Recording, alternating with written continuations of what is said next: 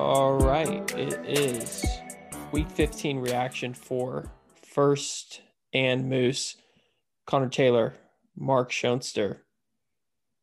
How'd you do in fantasy this week, Mark? Did you end up, or how's it going? I guess since there could still be time. Um, well, unless Diontae Johnson gets like 300 yards and three touchdowns tonight, I'm in the championship game. I got uh, 160 points. So I had a pretty great game. I had both David Montgomery and Dalvin Cook, and those two kind of dueled, uh, du- duked it out. Stefon Diggs did real well for me. Um, Lamar Jackson got a good amount of points. Uh, I had uh, Noah Fant caught a touchdown. So I had a pretty great week uh, fantasy wise. And my opponent, who was the number one seed, kind of had some duds drop this week. Davante Adams and Aaron Rodgers uh, or two that didn't really blow Yeah. up the stat sheet. Um, so unless Diontae Johnson, who hasn't been able to catch the past few weeks, suddenly decides to take over the Bengals game, I'm in the I'm in the championship finals. So very good for me. What about you? Yeah, I'm in unless, unless something. Actually, I think it's on. I think it's done. I don't think there's anyone left on either side. But starting Tannehill over Russell Wilson won me it. So if I There decided to if I decided to stick with Russell Wilson, I I would not be in the championship. There you go. I was I was it was close. I I wanted to. I wanted to to ride with Wilson, but I'm glad I didn't now. So Yeah. Tannehill did had a ton of points Yeah. yesterday. he went off. So again, I'll be debating Tannehill and Russell Wilson. so it's, I think I can win, but I think it's going to come down to a couple decisions. And there's people on my opponent's team that are hot right now, like Josh Allen and David Montgomery. So I'm a little nervous, Mhm. Yeah, but I'd say you followed uh, Manny's and I's advice yesterday to start Tannehill over uh, over Wilson. So Yeah. panned out good, good for you, and it makes us look good. So some you know, important advice for sure. wins all around. But the Jets won, Mark. They oh did it. goodness. they they changed the future of the NFL for a Yeah, while. I mean, there's no other way to put it. They also um, were the only negatives as far as my fantasy team were yesterday on the topic. I had both the Rams defense and Matt Gay, the Rams kicker, who ended up getting 10 points. So I'm fine with that. But the Rams defense uh, gave me two points because some of my strategy these past few weeks were unless I had a really good kicker or defense, the, the strategy was is get the two people playing the Jets. and it was working really well.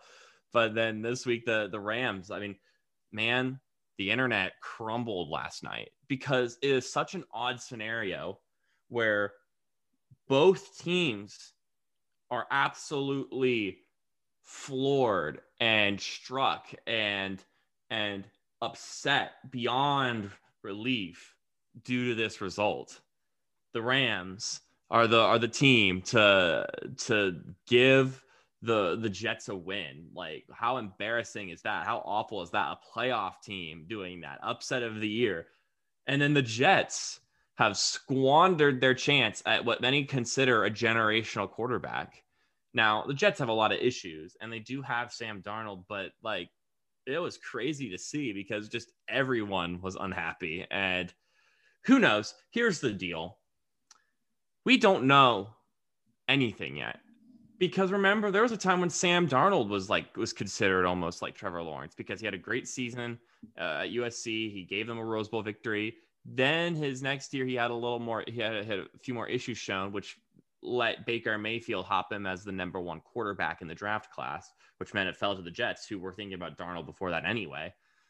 And you never know who is and who isn't going to pan out because I mean Jamarcus Russell was the number one overall pick, and he tore it up at LSU and then proceeded to be awful uh, in Oakland. They were then at Oakland. And on top of that, so it- it's hard. And I understand, though, that uh, Trevor Lawrence is a little different. Trevor Lawrence is kind of hailed along the lines of like Andrew Luck and Peyton Manning coming out of college, where they just they just have all the the skill sets necessary. But regardless of if he was going to go to the Jaguars or the Jets, those teams weren't going to win immediately with them there. And so, what, what I was looking at, I'm trying to think of it from the positive side for the Jets.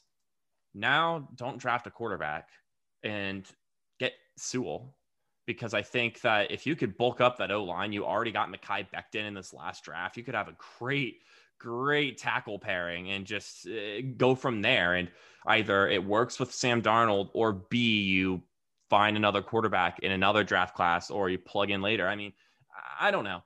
The Jets fans are despairing because they missed out on Trevor Lawrence, but the Jets have a lot of other problems right now. And quite frankly, I was a little worried that Trevor Lawrence given some of the reports, I don't know if he would have done it. I don't know who Trevor Lawrence is. I don't know him personally, obviously. But I had fears that maybe he'd pull an Eli Manning and stay away from the Jets and just say, I wouldn't play for you guys. I think Jacksonville is a much better place for Lawrence personally. I think the organization is not one of the best in the NFL, but they're better than the Jets. And you're outside of that critical New York media you're in a pretty chill place in Jacksonville. You're not far from Clemson, honestly. So you're going to have a lot of fans carry over from Clemson to, to Jacksonville. And I think they're going to be a little more patient with you and a little more a little more accepting of a bad season out of the gate than than Jets fans or or New York media will be. Um, obviously, as a Colts fan, I don't like the idea of having to play Trevor Lawrence for two games every year for who knows how long. But Eh, there's a lot to indulge eh, to intake here, and I'll, my thoughts kind of bounced around everywhere uh, yesterday. But all in all, wow, the Rams of all teams. That's just crazy. I, I could keep talking, but I think I think I've said my part about this. I think an important thing you do have to think about is that I know the the light at the end of the tunnel was kind of, hey, we're getting Trevor Lawrence after this awful year for the Jets fans, and that they're probably getting rid of Adam Gase as mm-hmm. well as was the light at the we end of the hope. tunnel. But I looked through it till 2015. I didn't really count 2020 so as like the last five years of drafting mm-hmm. quarterbacks because 2020 got Joe Burrow, Tua, and Justin Herbert, and I want to. I don't think the jury's out. We've got time to decide. Mm-hmm. 2019, Kyler Murray, number one overall. I'd say out that class, you you were followed by Daniel Jones, Dwayne Haskins, Drew Lock. Will Grier. I think it's Kyler Murray. We can agree that yeah, he was the best. Pretty one. easy. 2018, Baker Mayfield, Sam Darnold, Josh Allen, Josh Rosen, Lamar Jackson. Not the best one, went number one overall. Yeah. 2017, Trubisky, the famous year with Mahomes and Watson following him. Mm-hmm. 2016, Jared Goff, Carson Wentz. Then you got Dak Prescott, which you could argue is better than both of them. I think I'm fine mm-hmm. with someone saying that. Yeah. And then 2015 is kind of a weird year. You got Winston and Mariota, really. So yeah, that was a weird year. It's not the biggest deal. They're not getting the number one pick and getting their Lawrence. It does kind of hurt because it does feel like the first big QB since Andrew Luck that people feel like this is like a for sure quarterback. Mm but I think there you can still have some positive and say, hey, we're not there's still a good shot we can find a QB that's being overlooked. Yeah, and this is a really deep quarterback class too. Mm-hmm. You've got a lot of guys. You got Zach Wilson after um, Trevor Lawrence. You've got Trey Lance from I think North Dakota State or yeah. South Dakota State, one of the two. The same. It's the same school Carson Wentz went to, if I remember correctly. Um, you've got Justin Fields, whom I'm a little shaky about, but uh, that that's a totally different conversation. You've got um, uh, there uh, Kyle Trask from mm-hmm. Florida mm-hmm. is another guy that a lot of people like, and I'm getting into areas where I'm less uh, familiar. But regardless, it's a deep quarterback class, and the Jets could still draft someone in the second round if they so desire, or they could if they really really like someone draft second overall. But here's my thought I think Sam Darnold can still be salvaged. It could still be a good quarterback. He has flashes. I think he's been ruined. I think he's been ruined by his coaching, but it may not be too late. And the reason why I was okay with the with the uh, the Jets drafting Trevor Lawrence is because Trevor Lawrence is just that good that you you take him and you say goodbye to Sam Darnold. But I don't know if any of these other quarterbacks uh, are in that category. Like we said, Trevor Lawrence is one is Andrew Luck, Peyton Manning level kind of talent, and so I I think you could roll with Sam Darnold and just work on building the team around you. And then if a better option comes, you could take it. But I also think that the Jets need to get an offensive minded coach in there and let uh, Darnold actually have a genuine chance at, uh, growing as a quarterback because I think Adam Gase has absolutely stunted him and maybe even worse, has harmed his development. And maybe someone like Joe Brady or Eric Bieniemy can come in and amend that and help. There are some decent receivers now. Denzel Mims has proven to be pretty good. Jamison Crowder eh, has always been a solid target. This team, offensively, especially if they get Sewell in the first round, could grow in years' time. And they could grow with Sam Darnold, excuse me.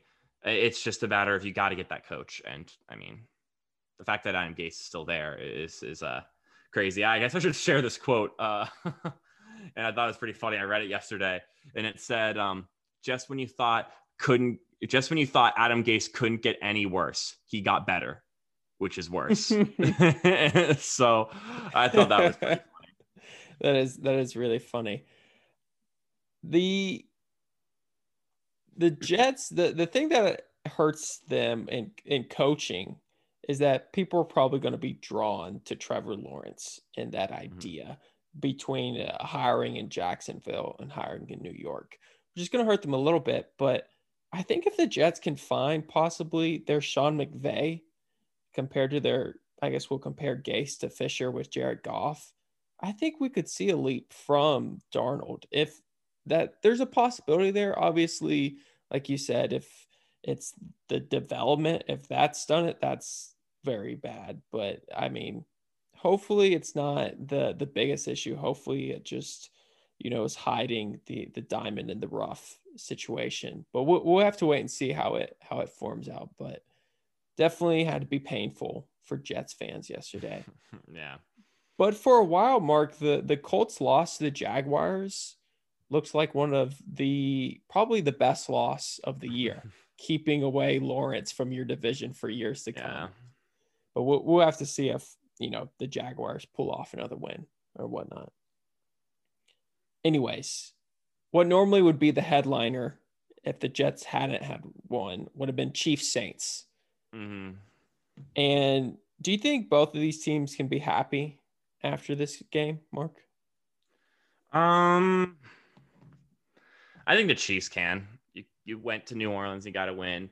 Um, I think the answer for the Saints is a little strange. I don't know if I can give a yes or no answer to that. So I might as well dive into what my notes were because this was my game to watch, and and then I can that'll help better add uh, context to how I feel about uh, this New Orleans Saints team and how I feel they should be uh, responding to to this issue.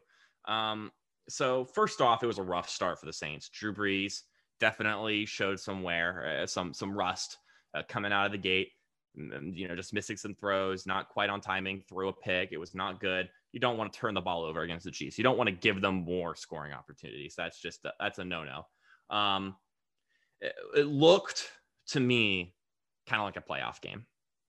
These two teams are very good, and you might say, "Well, duh," but these are two good teams, and they played. They they are playing at a level where both have their weapons that the other team had to game plan to stop which then led to my next note, which was this game came down to execution. It came down to which team was able to execute and perform better on in more instances, and that ended up being the Chiefs. The Chiefs ended up executing more plays on offensive defense than the Saints did, and there are moments where both slipped up. The Saints could have recovered uh, a touchdown right at the end of the second quarter to tie the game up, just ran sporadically and go into halftime off the fumble, but instead it was a safety uh, Tyrann Mathieu could have picked off Drew Brees in the end zone when the Saints were driving down the field one time, and he didn't. Um, and that resulted in a touchdown for the Saints. So uh, things like that. That those are what playoff games are like. It's about execution. Um, it was about whose pieces work better uh, at the end of the day. Um, I would like to say um, before I get to the last thing, I think the most important thing of this game. Uh, first off, I do worry about the run game for Kansas City. At times it worked today, but they default to pass. And I understand why. You've got Patrick Mahomes and you've got all these weapons, but this team, I don't know if I can trust this team to run the ball if they need to run the ball. And that could be something that could hurt them in the playoffs. I don't know. It, th- their passing game may be so good that they don't need it, but for most playoff teams, that would be a huge concern. Um, two uh, or one person I wanted to shout out was Trey Hendrickson for the Saints. he had a, a mammoth of a game. He was great. He was he was bullying the left side of the Chiefs offensive line the entire game. Had made some great plays, helped force the fumble on Patrick Mahomes, and had some other great moments as well. Uh, just shout out to him. Great game. And then I had a question before I get to my last point, and that was why wasn't Kamara more involved in this football game? Um, you you had a couple wide receivers out, including Michael Thomas, and your star then on the field is Alvin Kamara. So why didn't you try and utilize him more? He didn't seem to have issues running the ball. They didn't seem to stuff him too often, and he scored a touchdown ricocheting off of defender after defender. I thought that he should have been more involved in that game, and I hope the Saints see that going forward because that's kind of how it is sometimes with the Saints. Is I, I do wonder why Kamara it gets so uninvolved randomly in, in certain games. I think that he should be one of their main pieces just about every single game with how talented he is. But that brings me to my last point.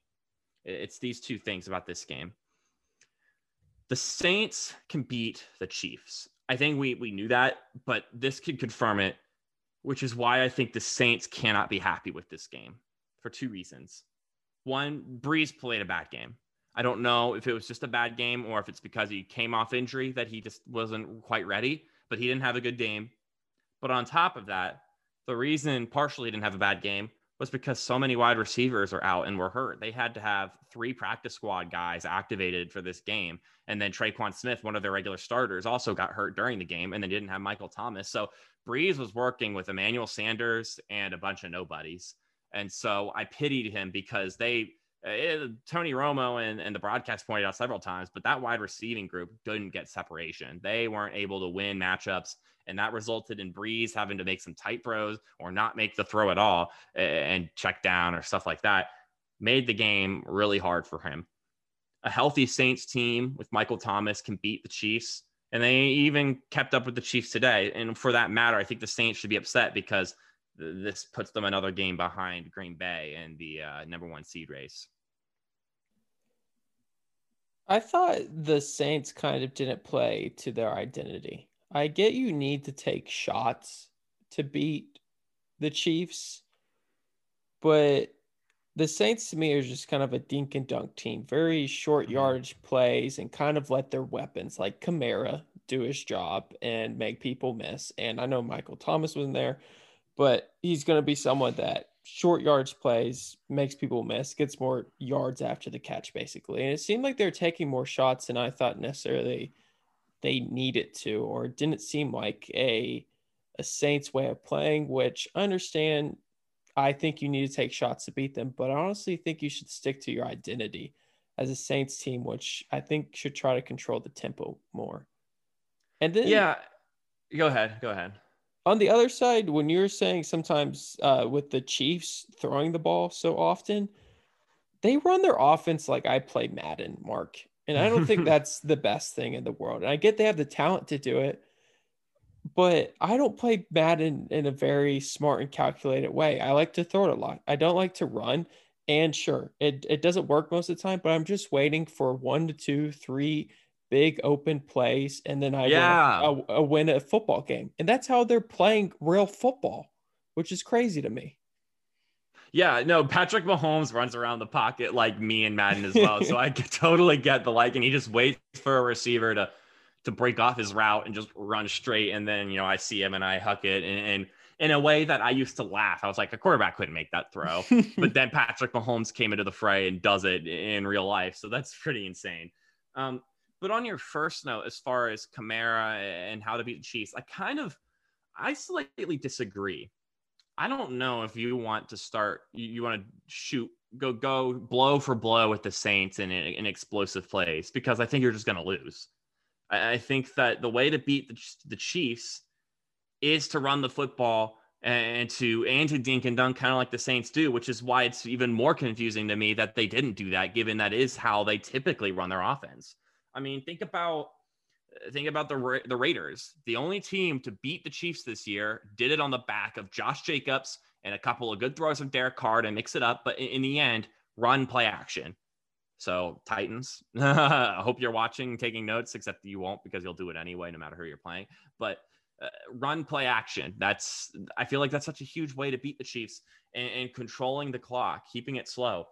And then I'll point out a second team, and I don't try to be biased here, but the Chiefs now have what is it, 28 straight games where they score 20 plus points, which is pretty crazy to me. Do you want to know the last team who held them under 20 points? It was the Indianapolis Colts last season on Sunday Night Football with Jacoby Brissett at quarterback in Kansas City, held them to 13 points. And that's because Marlon Mack ran for 140 something yards and the Colts dominated time of possession. So that's how you're going to beat Kansas City, in my opinion, is you've got to run the ball. You've got to eat out that time of possession. The Chiefs, I feel, they score four or five times a game. And it doesn't matter how many drives they get, they're going to get that many scores, just about. So my thought process is, and, and then typically outside of that, they're falling flat. So my thought process is give them only four to five possessions the entire game. And if they score in all of them, you lose. If you get some stops on them, your defense is well rested, you win. There you go.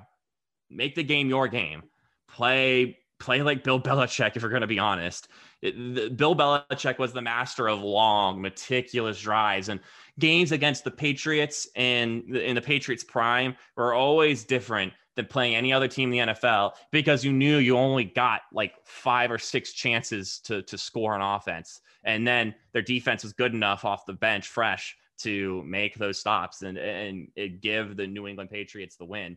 And I feel like that's how you're gonna have to beat Patrick Mahomes and the and the Chiefs because I feel like if you're gonna go for blow for blow with them and try to go into a shootout, you're you're in for trouble. You're you're gonna lose because the Chiefs are just too good at it. I think some people have been recently hyping up the Buffalo Bills and saying maybe they can beat the Chiefs.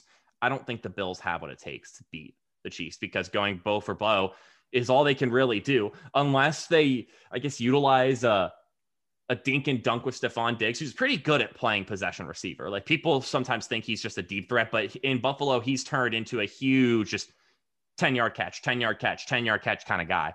But, but outside of that, I'm just rambling now. I'm just trying to theorize how does one beat the Chiefs? And I feel like shooting out with them is not the option.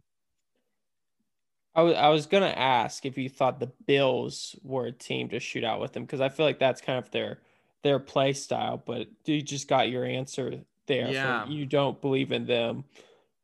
Do you think? I guess if there's a team to try to go blow for blow, is it the Bills? would they be your your best shot team, or is there a different team that you think could possibly go blow for blow, even though you don't think that's the way to beat them? You're gonna like my answer. I think the Green Bay Packers because Aaron Rodgers is playing. Aaron Rodgers is the only guy statistically outperforming Patrick Mahomes right now. So this year with Davante Adams and some of the and, and Aaron Jones, I think the Packers are probably the only team in the NFL that could in theory, go blow for blow for the Chiefs. But even then, I think the Chiefs are better at going blow for blow. I mean, look at their roster; they're crazy. But I, I think the Packers are probably eh, they're the team that maybe like. Eh, eh, and this this is pretty brutal. If one in every like six games, and each of the games were contractually required to be like shootouts, I think the Packers could beat the Chiefs one every six days. In that regard, the Chiefs are just so unbeatable when you let them just fire on all cylinders. You have too many things to worry about. I think the Packers would be a good one. I just I think Matt LaFleur likes running the ball a mm-hmm. lot in setting up play action. And that's good. yeah, I don't I, I don't have any work. I'm not mad about it, but I don't think he would be someone to try to go blow for blow with the Chief. Mm-hmm. But I really honestly want to see the Bills and Chiefs in the playoffs because I think they're going to. That'd be fun. Go, I think they're going to try to go blow for blow with the Chiefs, which will excite me. I'm not. I don't think it'll work like you because I think Josh Allen is too mistake prone at the end of the mm-hmm. day. But I think it would be a very exciting matchup. You yeah. mentioned the Colts though. Colts Texans game. Jonathan Taylor is starting to do really good, and I feel like you got to feel good about that. And it wasn't a dominant performance on the scoreboard by any means, but what were, some takeaways you had from that game? well, I, I, would like to point out uh, something that I think is pretty amusing, and that's the the fact that um, it's pretty much the exact same game a second time in a row, a different facet. The the two games now, there's some differences, but obviously that happens with football. But The final score of the first game was 26 to 20, and the final score of this game was 27 to 20. And they both resulted in the Texans fumbling the ball with 30 seconds left in the game inside the Colts five to lose the game. So it's pretty hilarious. It's a, it, it was the same game. It, the exact same thing happened again. This time around, I'm a little more happy though, because although some people will say it was outright luck that the Colts beat the Texans the first time around because of the botched snap. There apparently uh, Grover Stewart, the Colts D tackle, was trying a different pressure for like the last like four snaps of that drive to mess up their center and it seemed like it worked but still there's there's there's an, an ounce of luck involved in that where even though the center had to deal with something new and was frazzled because of it he still had to make the bad snap. So kind of lucky. In this game the, the game was tied with like six minutes to go and philip rivers and the colts for one of the rare times this season had to drive and score on that drive and that drive alone. I would say the Packers game, they had to drive and score a couple times in that second half, but this was a moment where it was like, you know, the time is now. The time is right now. You got to go and score, or else Deshaun Watson, who has the momentum, is going to go and take the lead. And the Colts drove down methodically, had a penalty push them back to make it like second and 20. And then we completed a 40 yard pass to T.Y. Hilton to put us back in the range for a touchdown. And then we scored that's huge because we get to see that out of this team. They were composed. I hadn't gotten to see that yet this season. And then secondly, I felt more happy about this game because that forced fumble was Colts defense enforced. It wasn't just some sort of luck thing. Darius Leonard got his arm in there and punched it out. He saw the opportunity and and the Colts got the football. So overall happy 10 win season. Great stuff for Indy. I'm looking forward to the playoffs because I think this team I think this team can upset some people.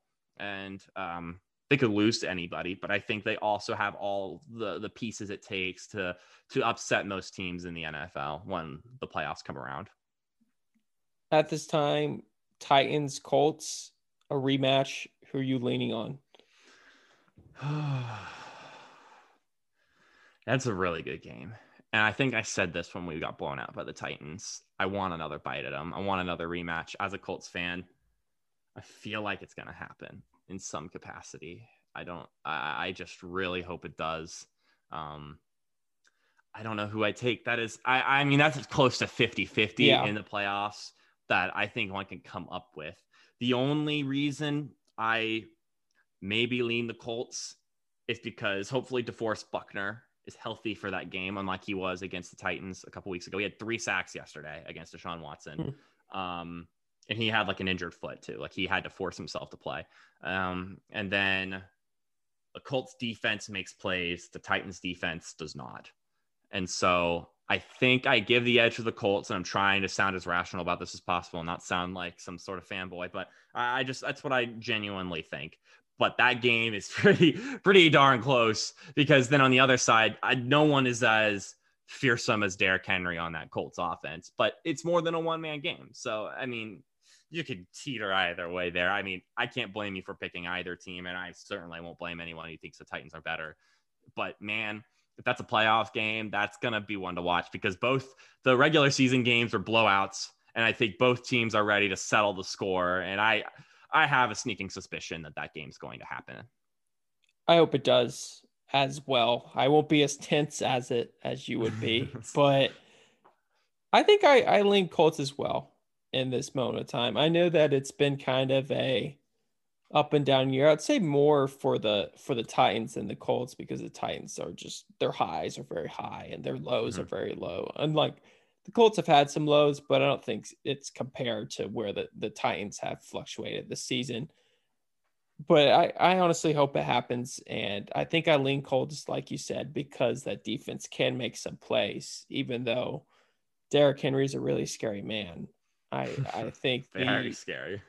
yeah, I I'm gonna go with defense in the playoffs overall. So, but we can take a quick break and we'll be right back. Have you ever wondered why everyone and their mother seems like they have a podcast today? Well, that's probably because there's over a million podcasts a day alone, and it continues to grow every single day. And you've probably wondered, how do I start a podcast? And you've probably thought it's too expensive, I don't have the equipment, it'll be too difficult. I just can't do it. Well, let me tell you, you're wrong. There's a platform called Anchor, and it's the simplest way to make a podcast. And I did some light background research for you. First off, it's free. There's creations tools that allow you to record and edit your podcast right from your phone or computer. Anchor will distribute your podcast for you so it can be heard on Spotify, Apple Podcasts, and so many more platforms. You can make money from your podcast with no minimum listenership. It's everything you need to make a podcast in one place. Go make a podcast. Download the free Anchor app or go to anchor.fm to get started. That's A N C H O R dot FM to get started.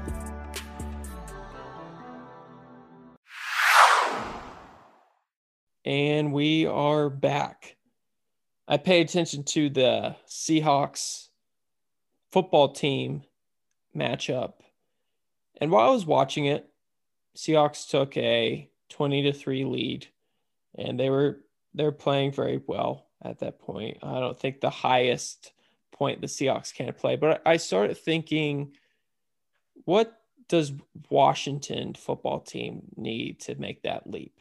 Because I think they've got some crucial pieces there that like their front seven like Chase Young that are game changers that are franchise changing players that they they have a foundation that can build. And honestly, having someone like Scary Terry, the fact that you've got a reliable wide receiver already is very good. I think they need I want to say running back, but running backs, I fall on the side that they're not the most valuable people and that you can mm-hmm. kind of find them wherever. So I'm not going to say that's a top need.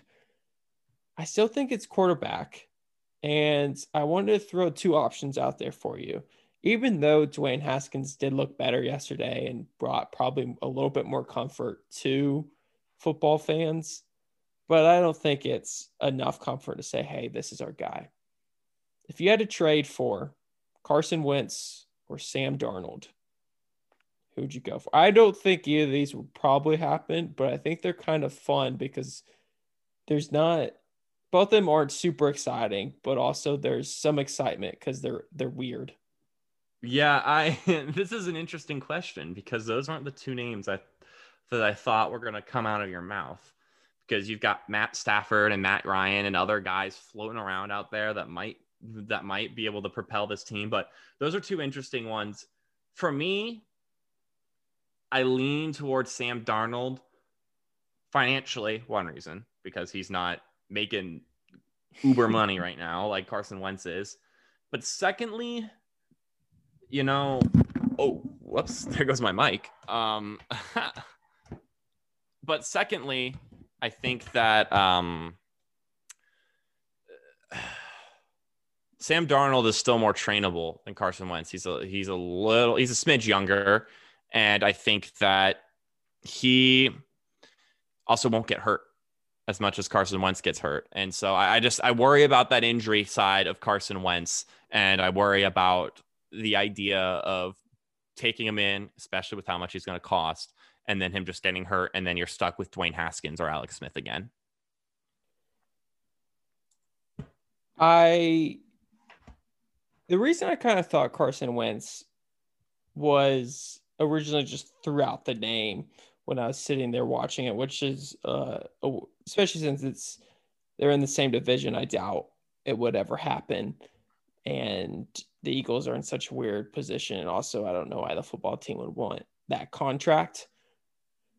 I just thought, is there any team that's willing to take a chance on on Wentz again if there's trade suitors? I thought possibly the football team is one of the only ones out there to me. There's there's not a ton that are going to be willing to take on that contract if the Eagles move forward, which who knows what they'll decide on. I know you lean towards them holding on to him and wait and see if he can have another shot at this. But I don't think there's many other teams besides the football team. But you brought up two interesting names, Matthew Stafford, Matt Ryan. Who'd you go with there? For them, for the Washington football team? Yeah. Um I mean, they both have a lot of money on their name. So it's really just about who I think is the better quarterback. And I'd love to see Matthew Stafford get a shot. I think Matthew Stafford is underrated. And I like Matt Ryan a lot. I think Matt Ryan is a pretty great quarterback. And I, I have a lot of respect for Matt Ryan. But Matthew Stafford does some crazy stuff. And I think that he goes overlooked all the time because he plays for a terrible franchise.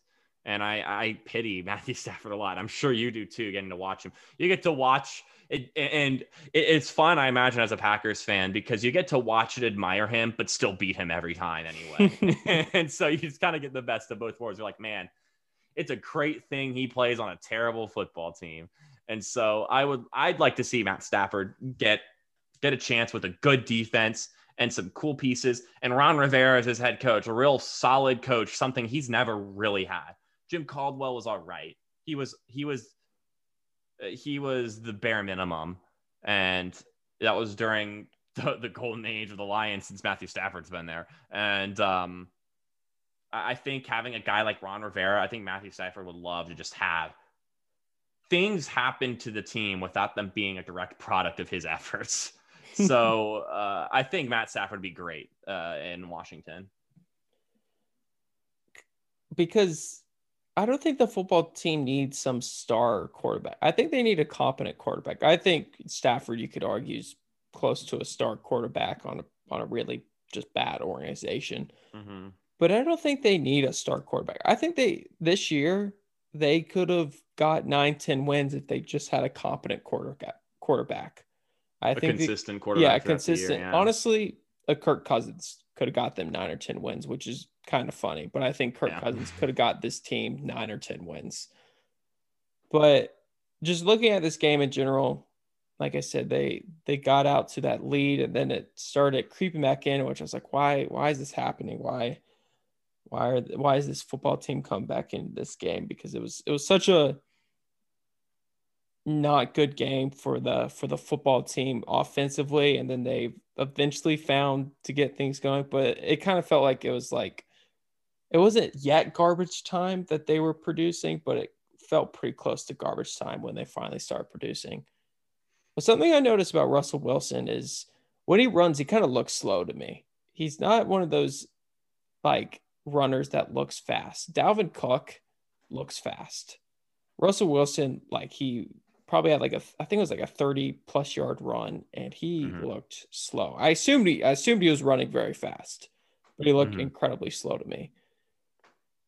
But again, Russell Wilson did not play well. Helped win fantasy. Didn't start him. Start Ryan, Ryan Tannehill. Thank you to Mark Schoenster and Manny. But he hasn't had a 300 yard game since the Bills game, which was November November 8th. Uh, only two games since that game, he's had multiple passing touchdowns. And every game before them, he had multiple passing touchdowns in those games. And I think that's huge. I think because we've talked about it, he's got to be on. And I don't think he's turning things up. I think he's, he had that Jets game, but you've got Rams and 49ers coming up. And I don't think he's going to be able to turn it on, in all honesty. And I think that's what they need. The only good thing is that the Rams lost and now they have a home game. And if they can keep that, I think they can win a playoff game. But if they don't have a home game, I'm not so sure that the Seahawks are going to win a playoff game at this time. Big game this next week. They play the Rams in uh, what's it now Lumen Field. It's not CenturyLink anymore, but it, it's in Seattle, and those two are playing. And despite the Rams losing, if the Rams win that game, they'd have the same record, and the Rams would have the tiebreaker in hand going into the final week of the season. So big game next week for those two.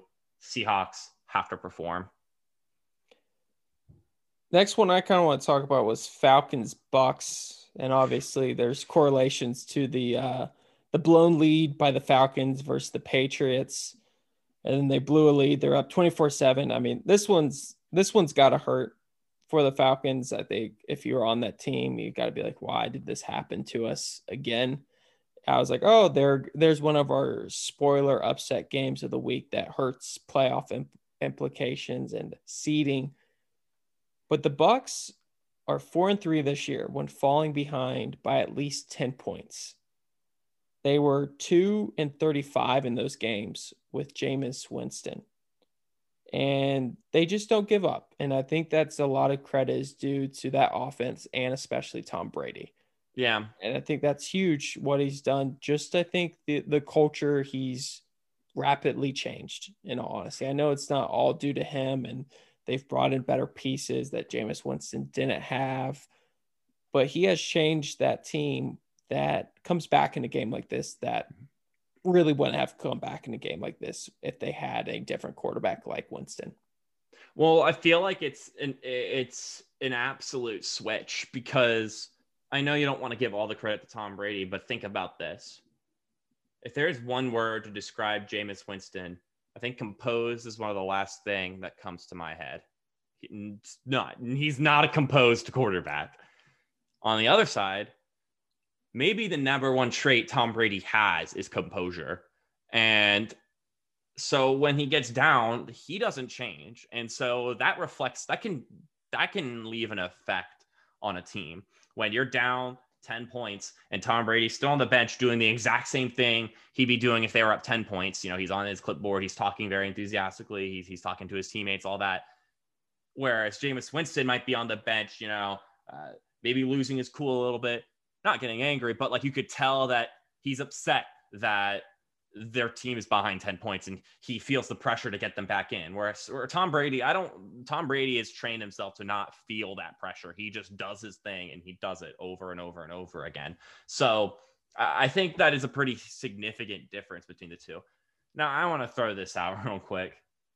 I don't understand why teams and articles and highlight reels keep saying insert team comes back to beat the Falcons. Because at this point, it's not that remarkable. I think the Falcons have had the lead just about every game they've played this season. I don't, I don't think that there is any point at this point in, uh, in, emphasizing the fact that a team had a comeback win over the Falcons because Atlanta was up 17 nothing, and I was like, oh wow, Atlanta doing well. I wonder if they're gonna blow it again. And it, like literally, that's just what pops into my head. It's the same with the Lions. It's the same with the Chargers at this point which is pretty tragic if you're any of those fan bases. But I mean, I, I just don't think it's that remarkable that they came back because, especially when you have Tom Brady on your team, it, it's it's become a Falcons brand now, and I know they're trying to get away from it with Raheem Morris, but an interim coach can't do but so much during a season. And the Bucks still don't scare me at this point. Currently, no. they're lined up to play, I believe, the Seahawks which is kind of interesting because I think both mm-hmm. those teams were at the beginning of the year. I thought the possibly the two scariest teams in the NFC, mm-hmm. but now there's I do not I'm not scared of them whatsoever. I think you can lose to them just because the NFC's that type of conference this year. Yeah, but I'm not going to that game frightened if I'm an opposing team. Yeah. Bears, Vikings, the Bears are back to winning ugly games. Mm-hmm. And I think I don't it, know if this one could be considered ugly. You don't think it's ugly? I don't think it's ugly. I, it's not entirely polished, but I think this looks a little different than it was before. I think a big thing possibly is David Montgomery. I mean, he's turned it around yes. of late. He's three of the last four games over 100 yards. And he is helping them, I guess, not win as ugly because he's establishing a run that mm-hmm. they haven't had, which is going to help someone like Trubisky. Yeah, I mean, I remember pointing out when Montgomery had over 100 yards against the Packers, and I thought, wow, this is condemning for the Packers defense because Montgomery's been terrible all season. And this run defense really is bad. But since that game, Montgomery's played great. He's now had two phenomenal games back to back my fantasy team is very, uh, very excited about this random uh, outbreak coincidentally in fantasy football playoff time, but uh, it's helping me. But yeah, he's he's come back and he's looking like the David Montgomery that we watched destroy West Virginia two years ago in college football when he played for Iowa State. He's just running and he's not going down he's not the kind of guy who, even though he did it against the Texans last week, he's not typically the guy who's going to break off a 60 yard run, but he is the guy who's going to run three yards, make contact, and then barrel down for four more yards and make it an eight yard gain. Uh, that's just how he is as a runner. He's violent, he's hard to bring down. And a very bear style. And if you can establish the run, suddenly your offense is unlocked to to the to the capability of doing a lot of other things, no matter who your quarterback is. And so Mitch Trubisky is definitely benefiting from that because now Mooney, who I still think is a great receiver, I mean, underrated, is getting open. Allen Robinson, who's fantastic, is making plays. Uh, it, it opens up everything because if you have to worry about Montgomery, then you have to. Then there's less time to to mess up Trubisky, and that's helping him out a lot because now he's not target number one anymore. Because beforehand, the idea was just mess up the quarterback and you win, but now target number one is slow down Montgomery. So then we have to force the quarterback to win the game, which is a lot harder of a task. Um, I think this is a different Bears team than they were earlier in the season. And the fact that they dropped what 33 points or something like that uh, yesterday, uh, I can uh, check myself here. Uh, yeah, 33 exactly. Um, is is not something they were doing earlier in the year. So I think this Bears team is doing really well. It might be too little, too late. They do get a pretty much a free win next week against the Jaguars, but maybe it's not free since you know the Rams just happened. But um, going into a final week game against the Packers, which could end up being critical to you know who makes the playoffs, and if the Packers get the number one seed. David Montgomery's kind of finally becoming that guy that I feel like we were promised mm-hmm. because last year he was a dud. I remember he was hyped up on the football field and on the fantasy side and basically became nothing and hasn't really done anything till later this season. And if that happens, I think he will change the Bears because they need a run game to thrive now and in the postseason. But at this time, I know, I believe it was a week or two ago, you asked if you're more scared about playing the Vikings or the Cardinals in the playoffs. And that's kind of changed the, since the Bears won yesterday. But would you rather play the the Bears or the Cardinals? Um, one plays a playoff brand of football. Running the ball is very playoffs, and you have a good defense. But, and this can segue, if you want, into the Cardinals game. What the Cardinals have done these past two weeks looks like what they could have been doing earlier in the year when they were looking good then and more scary then. I don't want to play the Cardinals right now. Um, Kyler Murray is still a conundrum for defenses to figure out. Got some good offensive weapons. Chase Edmonds and Kenyan Drake both are capable running backs. And the pass rush has suddenly appeared for this Cardinals team. Granted, you played two NFC East teams, one of them notorious for allowing sacks in the Eagles. But the Cardinals just weren't doing that earlier in the year. And now you've had two straight games where your pass rush has uh, not only dominated, but in the case of the Eagles game, what, like helped you win the football game, like made plays when they needed to make plays, is absolutely huge. Uh, two names that people need to be talking about now are uh, Hassan Haason Reddick and Dennis Gardeck, both outside linebackers who are starting to really tear it up right now. And a pass rush is a great way to beat a team better than you because a pass rush can just stop an offense. That's how the Giants beat the Patriots in the Super Bowl when the Patriots were 18 and 0.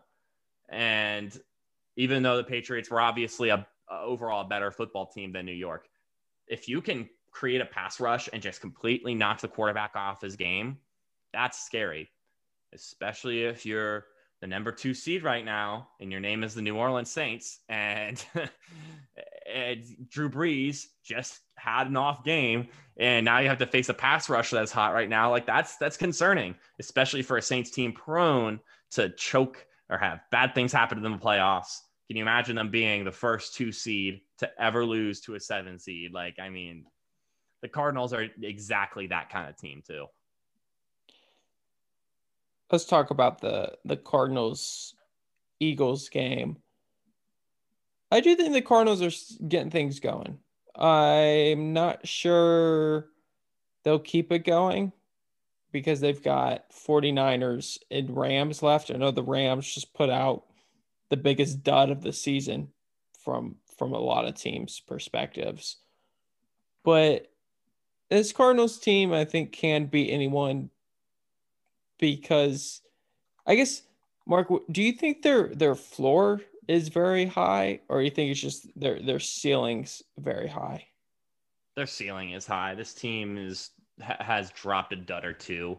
Uh, talking about the Cardinals, um, they the Kyler Murray just brings such a challenge element to a game. And if he's just having a great day, and the fact that he yesterday played really well despite using his legs a lot, threw for career high 400 something yards, that's huge because that means you can't entirely focus on read option. You also have to focus on him as a passer, which is pretty fearsome. I mean, that's that's not cool. So the Cardinals, if we look at this, I, am going to take a look at their, their next two games.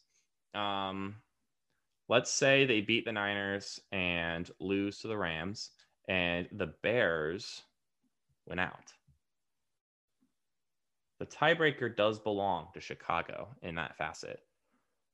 I think I think that the Cardinals only need to win one of these two games, the 49ers and the Rams, in order to make the playoffs. Because I don't think the Bears will beat the Packers the final week of the season unless the Packers already have the one seed locked up, which would be tragic for the Cardinals because then they just know that the Bears probably get a free win. So unless the Packers decide to play spoiler to their rivals, I don't know. We don't. We don't. I don't think. I don't think Matt LaFleur is that low. Um, but regardless, I think this Cardinals team can beat the Niners. I'm pretty confident they will. And the Rams can always drop a dud. They're prone to it. It's now becoming a thing that they just do. They just lay eggs against bad football teams, an injured Niners team, a 0 13 Jets team. They're prone to it. So I, I like the Cardinals' chances to make the playoffs. I said if they won yesterday that I really like their chances to make the playoffs, and I'm going to sit on that. I think that the Cardinals are probably your seven seed in the NFC, barring disaster it's kind of funny that Bears fans probably should cheer for the Packers this coming weekend against the Titans, so they can't mm-hmm. play. Uh, probably. I, I assume you would rest your players. Who who knows what they would do in that scenario? But you gotta. Yeah, I, I think you would. I guess I we haven't been really in that scenario with Matt LaFleur, so mm-hmm. he seems like a guy that's willing to rest people. But Cardinals. I guess my, my question is the NFC West. I know they have a really good shot at having three teams in the playoffs, Mark. Mm-hmm. Do you still fall on them being the best division in football right now? Or because they kind of feel like such a weird, their, their teams are like, they don't have a top tier team anymore. Mm-hmm. Yes, they have a ton of teams in the playoffs, but they just feel like so up and down, all of them. Yeah, but I mean, I feel like there's no other answer to this question.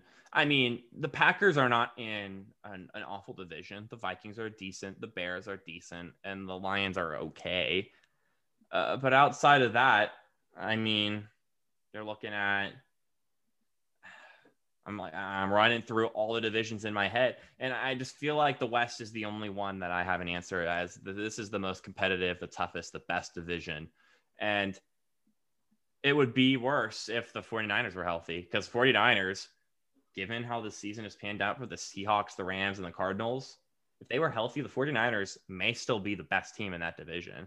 So I, I'm still on the bandwagon that the NFC West is the best division in the NFL as it stands. But obviously, that could always change. And uh, I mean, I think the AFC West is also up there in contention, or like it could be soon. I mean, not right now, but could be soon. And I just don't think there are any other better answers right uh, at this very moment. Last game I want to talk about before I had a, a playoff question was Dolphins Patriots. The Dolphins finally, you know, s- sealed off the Patriots, and Patriots are not making the playoffs. Mark, that is that's huge for us. We've never really experienced that. Yeah, you know, I remember last year soaking in the division round, thinking, man, it has been ten years that the Patriots have been in the divisional round. this is so crazy. I could just sit back and enjoy the playoffs no matter what happens. This is great. I don't have to stress about it. And now I can watch the entire playoffs without the Patriots. This is great. Now, granted, I still have to watch Tom Brady, so some of my some of my rivalry, some of my young young born rivalry with Tom Brady and the Patriots is still there. But this is going to be fun because I don't have to worry about any of that. The most boring thing is that the Chiefs win the Super Bowl again, and I think that's pretty great. Uh, okay, the Steelers. I'm not a big Steelers fan, um, but outside of that, I, I think that this is this is a pretty refreshing to say the least. I, I would like to say this the AFC is going to have a heartbreaker because I think that every team pushing for the playoffs right now, one team that deserves to be in the playoffs is not going to make it. And they're going to have a winning record and they're going to sit outside looking in. And I'm just trying to think of which team would it be the most disappointing for? Would it be the Colts, whom picked up Philip Rivers, have a great defense, and were neck and neck with the Titans all year, only to lose the division and lose a playoff spot? Would it be the Browns, who have not been in the playoffs in forever and have had some great runs and suddenly they are on the outside looking in? Is it the Dolphins, who have had quite a strifesome year and uh, you got you brought Tua in and he's doing his magic. He's trying to win your team in the playoffs on top of special teams and defensive play. Whereas the Ravens, whom were supposed to be one of the best teams in the NFL coming into the year, and now they're on the outside looking in. Outside of, uh, on all of them, I think the Dolphins would be the least hurt by missing the playoffs, and they're probably the most likely to. But man, I want them in the playoffs. I honestly, if I had to pick a team, I I don't know. It's tough because I want all of them in the playoffs, but um, regardless, it's going to be disappointing for one of those teams to miss. And I hate to be that fan base because you've played well enough to be in the playoffs and you're just not going to get in. Especially since I think all those teams are going to be double digit win teams. Yeah. Ravens sitting at nine, Dolphins sitting at nine. I, I, I think both those teams will at least win one more game, which mm-hmm. It's crazy. It, it really does suck. I, I, mm-hmm. I think I agree that the Dolphins will probably be hurt the least because I didn't expect them to be here at the end. I doubt their fans did.